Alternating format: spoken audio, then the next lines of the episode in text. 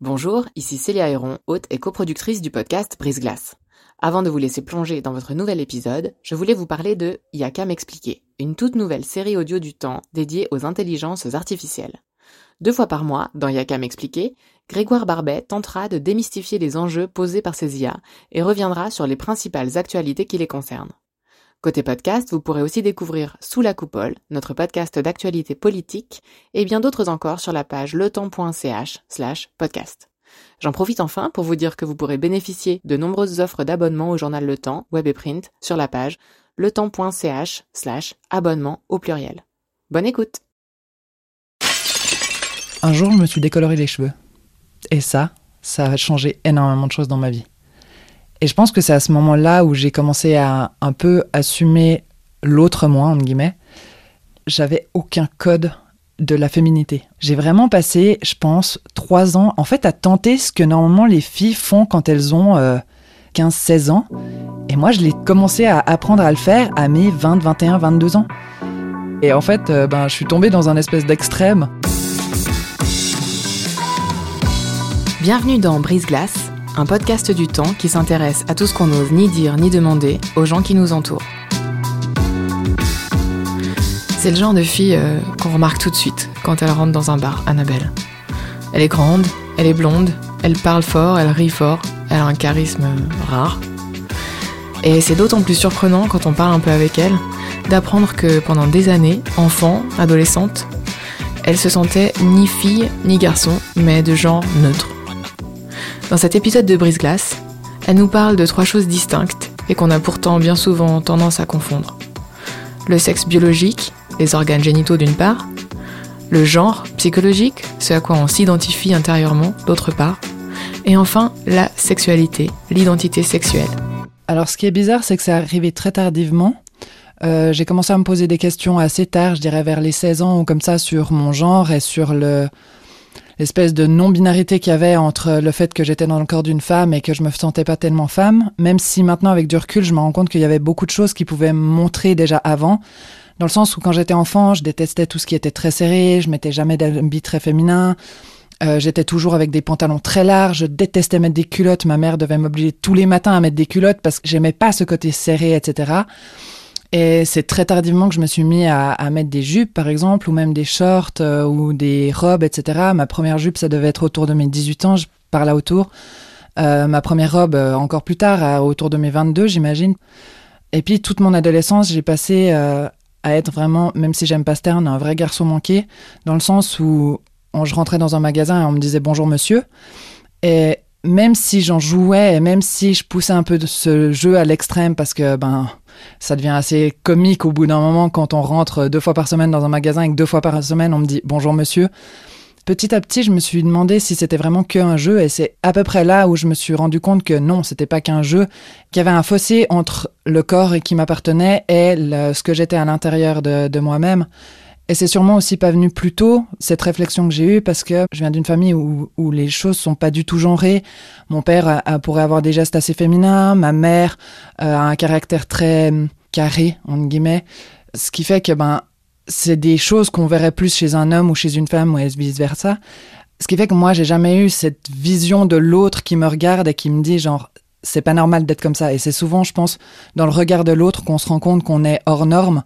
Et là, comme personne ne m'a jamais euh, dit c'est bizarre ce que t'es, entre guillemets, euh, ou ce que tu vis, etc., je me suis jamais rendu compte jusqu'à assez tard que, que, que c'était hors norme et que c'était pas euh, ce que la majorité des gens euh, vivaient. Est-ce que vous vous êtes surprise à, je sais pas, essayer d'imiter les hommes de votre entourage? Oui, Clairement. Même encore maintenant, j'ai l'impression de le faire alors qu'il paraît que pas du tout. Mais durant très très très longtemps, j'ai eu des positions assez masculines. Je m'appuyais sur un mur avec une seule épaule, un peu à la garçon manqué, comme ça, un, petit mec et tout. Et je sais que croiser les jambes, pour moi, ça n'a pas été du tout normal de le faire jusqu'à mes, mes 20 ans, je pense. Jamais j'aurais fait ça avant. J'ai eu une période où j'avais les cheveux très courts, donc euh, ben, forcément, ça interpelle aussi. Enfin, c'est vrai que j'ai toujours eu une position du corps qui était pas très féminine. Souvent, quand on me dit, genre, mais t'es quelqu'un de très féminin, j'ai toujours de la peine à m'en rendre compte parce que dans ma tête, j'ai tellement gardé ces mimiques, entre guillemets, et ces positions et cette manière de se tenir un peu masculine que en moi, j'ai encore l'impression d'être comme ça, alors que je sais, enfin, je pense réellement que si je me regarde de l'extérieur, non, je suis quelqu'un qui va croiser les jambes, euh, non, qui se tient pas très droit, qui essaye de se tenir droite et qui, je pense que j'ai maintenant des positions plutôt féminines, mais j'ai beaucoup de peine à m'en rendre compte. Il y a des jours je me sens beaucoup plus femme que d'autres.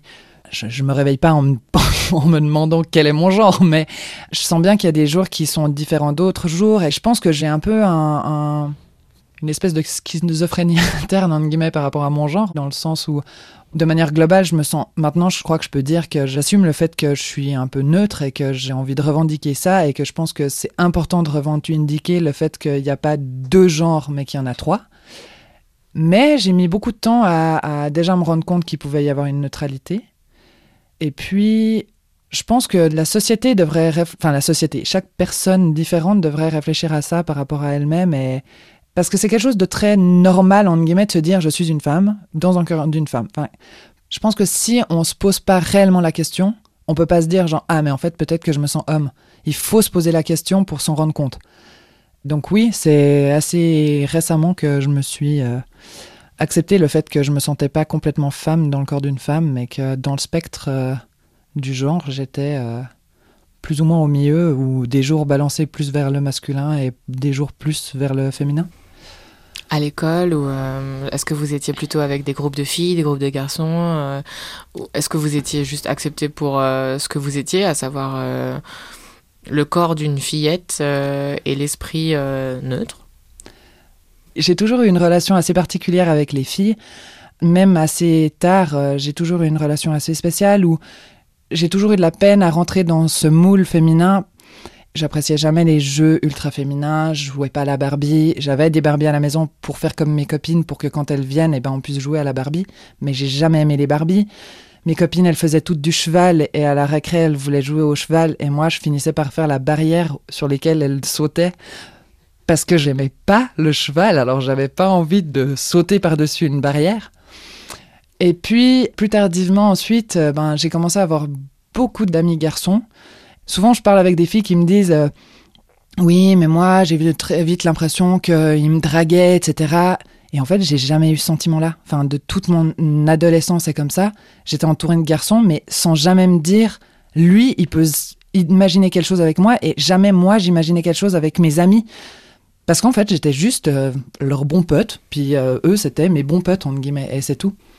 À aucun moment il y a eu un épisode de euh, moquerie lié au fait que vous ne rentriez dans aucun moule? Bon, je suis un peu hors norme par ma taille, ce qui fait que je pense que les moqueries, elles allaient plutôt vers cette partie-là de moi que par mon style ou mon look ou comme ça. Très vite, je me suis vraiment assumée par ma taille, etc. Ce qui fait que je pense que les gens, ils ont compris qu'ils avaient beau me faire des moqueries, et, j'en ai eu, hein, vraiment. Ça me touchait, mais je le montrais pas. Et ce qui fait que je pense que quand on montre pas qu'on est faible, entre guillemets, enfin, en public, en privé, je pense que c'est important de montrer ses faiblesses, etc. Mais je sais que moi, d'avoir pas laissé la porte ouverte aux moqueries et la porte ouverte au harcèlement ou autre, en fait, on a fini par me laisser un peu euh, de côté, entre guillemets, puis on s'est occupé d'autres personnes à ma place. Donc oui, clairement, j'en ai eu. Je les ai jamais vraiment pris en considération. En plus de ça, je pense que je les ai très vite oubliés. Je suis quelqu'un qui n'est pas obligé de garder les mauvais souvenirs à l'esprit. En guillemets, j'ai toujours gardé le positif à l'esprit et puis le négatif, je le mets dans un petit sac et puis je continue ma route. Et puis je pense que toutes ces moqueries qu'on a pu me faire, parce que clairement, je, sortais complètement de la norme à plein de niveaux, ben, je les ai mis dans un petit sac, je les ai posés au bord de la route et puis euh, ben, j'ai continué mon chemin et puis je suis plutôt contente de l'avoir fait maintenant, avec du recul. Le jour où j'ai réalisé à quel point ça pouvait avoir un impact sur la vie des autres, entre guillemets. C'est le jour où je suis rentrée dans la chambre de mes parents, je devais avoir à peu près 16 ans, je pense, et qu'à côté du lit de mes parents, il y avait un livre où c'était écrit Comment vivre avec un adolescent et homosexuel à la maison? Et que là, j'ai été vers ma mère avec ce livre et je lui ai dit Maman, je crois que tu te fais des idées sur moi, en fait. Et je me suis rendu compte je pense seulement à ce moment-là que ça pouvait avoir un impact sur la vie des autres et que ça pouvait avoir un impact sur le regard qu'on avait sur moi. Parce que pour moi, en fait, jamais j'avais eu l'impression que ça touchait quelqu'un d'autre que moi. Et ce jour-là, je me suis dit, genre, ah ben si, en fait, il se pose des questions sur moi et il se pose des questions sur euh, qu'est-ce que je vis, en fait, au quotidien euh, par rapport à ça. Et bizarrement, c'est un sujet qu'on n'a encore jamais abordé en famille parce que je pense que j'ai toujours eu le sentiment que je voulais être un peu la fille modèle qu'on est censé être, entre guillemets, en, tant que première de famille, etc.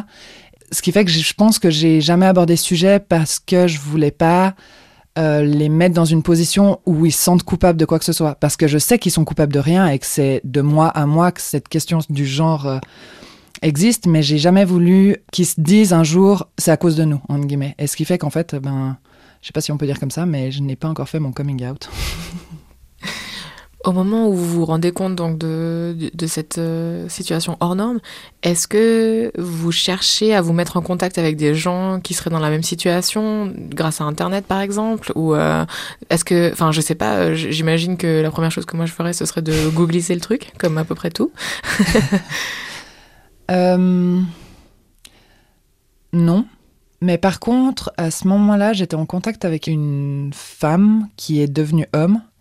Et je pense que ça m'a beaucoup interpellée sur euh, est-ce que c'était réellement ça que je voulais? Est-ce que je me sentirais mieux ou moins bien? Puis comme je me suis jamais réellement senti vraiment mal par rapport à ça, même si il y a des périodes qui n'ont pas été complètement faciles, il y a des périodes où je me suis posé beaucoup de questions par rapport à moi, beaucoup de questions sur ma sexualité, sur euh, qu'est-ce que je voulais dans la vie, etc. Mais je pense que vu que j'avais plus de bien que de mal dans ma situation, bah, assez vite, je me suis rendu compte que non, enfin, c'était pas au point de cette personne euh, qui était en train de faire sa transformation. Je me disais, mais enfin, je sentais bien qu'elle était en souffrance par rapport à son corps de femme et qu'il fallait qu'elle devienne un homme pour sentir mieux. Comme moi, je me sentais pas du tout dans cette vision de je me sens mal dans mon corps de femme parce que ben, je pense que le fait qu'on m'ait donné autant de liberté en étant enfant par rapport à mon genre, même si on me l'a jamais dit tel quel, mais qu'on m'ait laissé autant de liberté, bah en fait, j'ai fini par euh, me dire que ben c'était une possibilité d'être juste queer, comme on dit, et pas euh, forcément transsexuel. J'en profite au passage pour définir le mot queer. Alors queer, c'est euh, un terme qui désigne les personnes qui ont une identité sexuelle ou une identité de genre qui est pas dans la norme, disons. Mais ce qui est assez drôle, c'est que moi, j'ai toujours utilisé le terme queer pour euh, les personnes qui ont une identité sexuelle, en guillemets, hors norme. Mais en fait, j'en fais partie. Et je m'étais jamais rendu compte de ça. Dans ma tête, j'étais, bah voilà, enfin, une femme qui se sentait pas complètement femme, point barre. Et puis que queer, pour moi, c'était que pour les gens qui avaient une identité sexuelle non normative. Et c'est là où je me suis dit, genre, non, en fait, c'est vraiment pour toutes les personnes qui ont au niveau du sexe, du genre ou de la sexualité euh, quelque chose de non normatif. Et je trouve ça assez intéressant. La sexualité euh, dans notre société, elle est, elle est très vite taboue.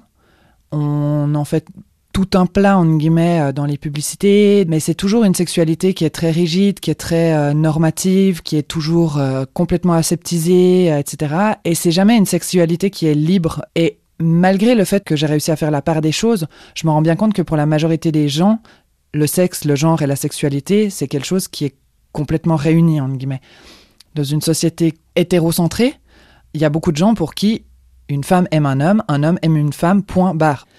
Clairement, moi, je suis une femme qui se sent neutre, qui aime les hommes, mais c'est vrai qu'on est dans une société qui comprend difficilement le panel qui peut y avoir au niveau du sexe, du genre et de la sexualité. Plus j'avance, plus j'essaye de justement arrêter de genrer les émotions, les sentiments, etc. Je dis pas du tout que je suis dans le juste et que je fais les choses bien parce que je sais que j'ai encore des, des habitudes qui viennent de la société et de mon éducation, etc. où on va dire euh, pleurer c'est féminin. C'est important de se dire que qu'on soit une femme, un homme ou qu'on se sente neutre, on a le droit d'être ce qu'on veut et qu'on est seulement juste un être humain à part entière. Et donc on devrait avoir le droit de se dire que une femme fait du manspreading dans le métro et qu'un homme a le droit de pleurer et puis qu'une femme a le droit de d'aimer faire de la moto et qu'un homme a le droit de se vernir les ongles. Les émotions, les hobbies et la gestuelle devraient arrêter d'être complètement genrés pour que ça se passe mieux pour tout le monde. Est-ce qu'on peut revenir juste sur ce moment où on passe du look androgyne au look féminin? Est-ce qu'il y a un déclencheur? Est-ce qu'il y a quelque chose qui fait qu'on passe de l'un à l'autre? Ça va paraître bizarre, mais un jour, je me suis décoloré les cheveux. Et ça, ça a changé énormément de choses dans ma vie. Et je pense que c'est à ce moment-là où j'ai commencé à un peu assumer l'autre moi, entre guillemets. parce que ben tout d'un coup ben j'étais euh, la grande blonde et j'étais plus euh, le garçon manqué avec euh, roux et, et, voilà ça a peut-être mis six mois une année mais mais c'est un peu à ce moment-là où où il y a eu cette transformation euh, le code pour me décrire c'était la grande blonde et je pense que c'est ce moment-là qui a un peu euh, bousculé un peu tous les codes que je m'étais imposé et que j'ai commencé à m'en imposer d'autres on va dire comme ça j'avais aucun code de la féminité au début. J'ai vraiment passé, je pense, trois ans en fait à tenter ce que normalement les filles font quand elles ont euh, 12, 13, 14, 15, 16 ans. Et moi, je l'ai commencé à apprendre à le faire à mes 20, 21, 22 ans. Et en fait, je faisais des choses qui ne sont pas permises de faire dans la féminité, mais qu'en fait, moi, je ne savais pas que ça se faisait pas parce que ben, j'avais toujours été euh, très garçon manqué, très androgyne, etc normalement aller en cours avec une robe ultra courte, ben ça se fait pas trop. Moi, je l'ai fait parce que ben je testais ce que c'était la féminité et en fait, euh, ben je suis tombée dans un espèce d'extrême où normalement les filles vont pas parce qu'elles l'ont fait à c'est leurs 14 ans puis qu'il y a un moment donné où on leur a fait comprendre que genre les jeans c'était quand même mieux hein. surtout que là en fait ton corps il va être commencer à être sexualisé donc euh... enfin franchement mais pas des robes trop courtes pour aller à l'école. Et en fait moi comme j'ai jamais eu personne qui m'a dit ça parce que ben aller en baguille à l'école ben forcément il euh, y a pas quelqu'un qui va venir te dire euh, ça va choquer quelqu'un et ça va sexualiser ton corps ben, en fait j'ai commencé à le faire à, à 20 ans avec des jupes sûrement beaucoup trop courtes mais moi j'en ai joué et j'ai trouvé ça cool donc euh, j'ai continué à le faire dans votre silence à vous il euh, y a aucun moment où vous avez été tenté de de vous ouvrir aux autres? J'en ai jamais parlé jusqu'à il y a une année je pense à personne. J'en ai jamais parlé parce que je pense que je voyais pas l'intérêt. Parce que justement, comme très longtemps j'ai trouvé ça normal, en fait, quand je me suis réellement dit genre ah c'est pas la norme entre guillemets, je me suis dit mais j'ai toujours vécu comme ça. À quoi ça sert d'en parler? En premier ça a été ça. Après j'ai eu un copain durant assez longtemps à qui j'en ai pas parlé, où je pense qu'il aurait pas été capable d'entendre ça de ma part. Quand je suis devenue beaucoup plus féminine, etc c'est devenu une sorte de tabou pour moi parce que je me disais, si j'en parle, je vais plus être désirable parce que les gens vont se dire genre ah mais elle se sent homme alors elle peut pas avoir une vraie relation euh, sexuelle ou euh, ou amoureuse ou comme ça. Avec mes amis, je me disais ils auront plus la même vision de moi, euh, comment je vais gérer ça, etc. Puis en fait c'est quand j'ai commencé à en parler où je me suis juste rendu compte que les gens ils pouvaient la seule chose qu'ils pouvaient avoir c'est de la peine parce que justement j'avais gardé ça pour moi, etc à aucun moment j'ai entendu quelqu'un me dire oh mais c'est sale! ou quelque chose de ce type. Ben, en fait euh, j'ai accepté le fait que ben c'était pas quelque chose qui devait rester tabou. Et puis qu'au contraire je pense que c'est plutôt euh, militant d'en parler et puis que les gens se rendent compte que ben il y a des gens qui sont comme ça et puis qu'ils le vivent pas forcément mal et puis qu'il faut pas en faire une stigmatisation et qu'au contraire c'est plutôt une force de se rendre compte de la non binarité de la sexualité du sexe enfin de la sexualité, du sexe et du genre, c'est vraiment des choses qu'il faut que la société comprenne que c'est euh, trois choses vraiment différentes les unes des autres. Qu'est-ce qui vous a décidé à en parler à deux, trois personnes, euh, vous qui vous êtes tu pendant toutes ces années? J'avais un peu besoin d'arrêter de, de me mentir à moi-même peut-être aussi, dans le sens où dire c'est faire exister. Et je crois que j'avais besoin psychologiquement pour moi de juste me dire que ça existait et que je vivais vraiment ça et que c'était pas euh, juste une passade ou comme ça, que ça serait vraiment genre ma vie, elle serait aussi remplie par ce genre d'émotions et par ce genre de questionnement par rapport à moi-même. En parler à des gens, c'est vraiment accepter le fait qu'on est différent ou non, enfin, mais qu'on on accepte le fait que cette variante-là de sa vie existe. Ça veut dire que vous vous sentez prête aussi à en parler euh, à votre famille éventuellement? Oui, complètement. C'est bizarre parce que je, ça fait déjà plusieurs semaines que ça me trotte un peu dans la tête et comme ça. Puis à chaque fois, je me dis, et si ça brisait quelque chose? Et en même temps, je sais que mes parents sont complètement ouverts à entendre ça, et je sais qu'ils ont une compréhension de la vie qui est complètement poussée, et qu'ils ont accepté tous les gens autour de moi qui sortaient de la norme, et comme ça. Donc je vois pas à quel moment ça serait un problème pour eux. Mais entre les autres et ses enfants, je me suis toujours dit peut-être qu'il y a ce côté euh, petite fille parfaite que j'ai envie de rester, etc. Et en fait, je me rends compte que non, j'ai envie avec mon jeune âge qu'ils sachent réellement qui je suis et qu'ils comprendront sûrement beaucoup de choses que j'ai vécues sans jamais leur dire, mais qu'il y a des passages dans mon adolescence où, où j'allais pas forcément très bien ou comme ça, et qui comprendront le pourquoi du comment c'était pas facile pour moi, alors qu'à cette époque-là, c'était peut-être un peu ah ben elle fait sa crise d'adolescence, alors qu'en fait c'était un poil plus profond que ça. Et je me dis avec maintenant que oui, il faut que j'en parle pour que ça soit plus un espèce de non-dit. Euh, c'est important d'en parler avec euh, encore plus avec les gens qu'on aime. Dans les documents administratifs qu'on reçoit, on a toujours ce choix binaire entre hommes et femmes. Comment est-ce que vous vous sentez positionné par rapport à ça? Alors déjà, maintenant j'ai décidé que sur Internet, quand on me proposait le choix N, le choix neutre, j'optais pour celui-là. Forcément, dans l'administration, on ne peut pas euh, choisir neutre si on n'est pas réellement neutre, surtout qu'en Suisse, euh, je suis jamais tombé dessus encore, sur cette possibilité-là. Mais dans tous les questionnaires en ligne ou les documents non officiels où on propose le neutre, j'ai décidé que j'utilisais plus que ça. C'est une manière militante de dire qu'il y a peut-être des gens dont le genre est neutre, mais il y a aussi des gens dont le sexe est neutre. Et pour moi, c'est quelque chose d'hyper important de donner la voix à ces gens-là aussi, et surtout à ces gens-là, parce que le genre neutre, je comprends bien que ça parle pas à tout le monde, alors que le sexe neutre, il faut que les gens en parlent plus souvent, parce que ça existe vraiment. Déjà ça. Et puis, euh, je trouve qu'on a énormément de choses qui sont genrées pour rien dans notre société, typiquement les toilettes. Maintenant, j'ai décidé que ben, s'il y avait la queue aux toilettes des femmes, ben, j'allais dans la toilette des hommes. Puis s'il y avait un homme qui me faisait un commentaire, et ben, je lui dis ben, c'est vachement trop genré les toilettes en fait puis je sortais. Et je pense que c'est aussi comme ça qu'on va faire évoluer les mentalités, parce que c'est des toutes petites choses pas très importantes, mais que petit à petit, si on ose dire que ben c'est trop genré pour ce que c'est, ben c'est comme ça que ça évoluera. Si euh, parmi les gens qui nous écoutent, il y a, je sais pas, des jeunes garçons, des jeunes filles, euh, des gens neutres qui se sentent mal dans leur corps, qu'est-ce que vous souhaiteriez leur dire? Je pense que ce que j'aurais aimé qu'on me dise, mais que forcément personne n'aurait pu le dire vu que j'en avais jamais parlé, assume-toi. Pour moi, c'est le, le, conseil qu'on peut donner pour n'importe qui qui euh, vit quelque chose de difficile pour lui. Que ce soit quelqu'un qui imagine une transformation, assume-toi, go, va jusqu'au bout. Si tu as besoin de ça pour vivre bien ce que tu es, fais-le. Si par contre, tu te sens pas trop mal dans ta situation et que tu as juste besoin que ça avance et que tu te dis qu'un jour ça ira mieux, assume le fait que oui, tu es un garçon manqué ou, il n'y a pas de terme dans l'autre sens et ça, ça m'énerve aussi, tu es une fille euh, manquée, très bien, franchement, fonce, assume-le, c'est ta personnalité, c'est ta manière d'être et c'est ton être. Franchement, la seule chose que je peux dire, c'est ça, c'est assume ce que tu es et assume ce que tu veux et ce que tu ressens. Et je pense que j'ai eu la chance de me le dire toute seule, assume-toi, et que j'ai joué de ça en fait euh, durant mon adolescence. Et le fait d'en jouer, ça m'a aidé. Et je pense que si j'avais eu besoin d'entendre quelqu'un me le dire, ça aurait vraiment été ça. Assume-toi.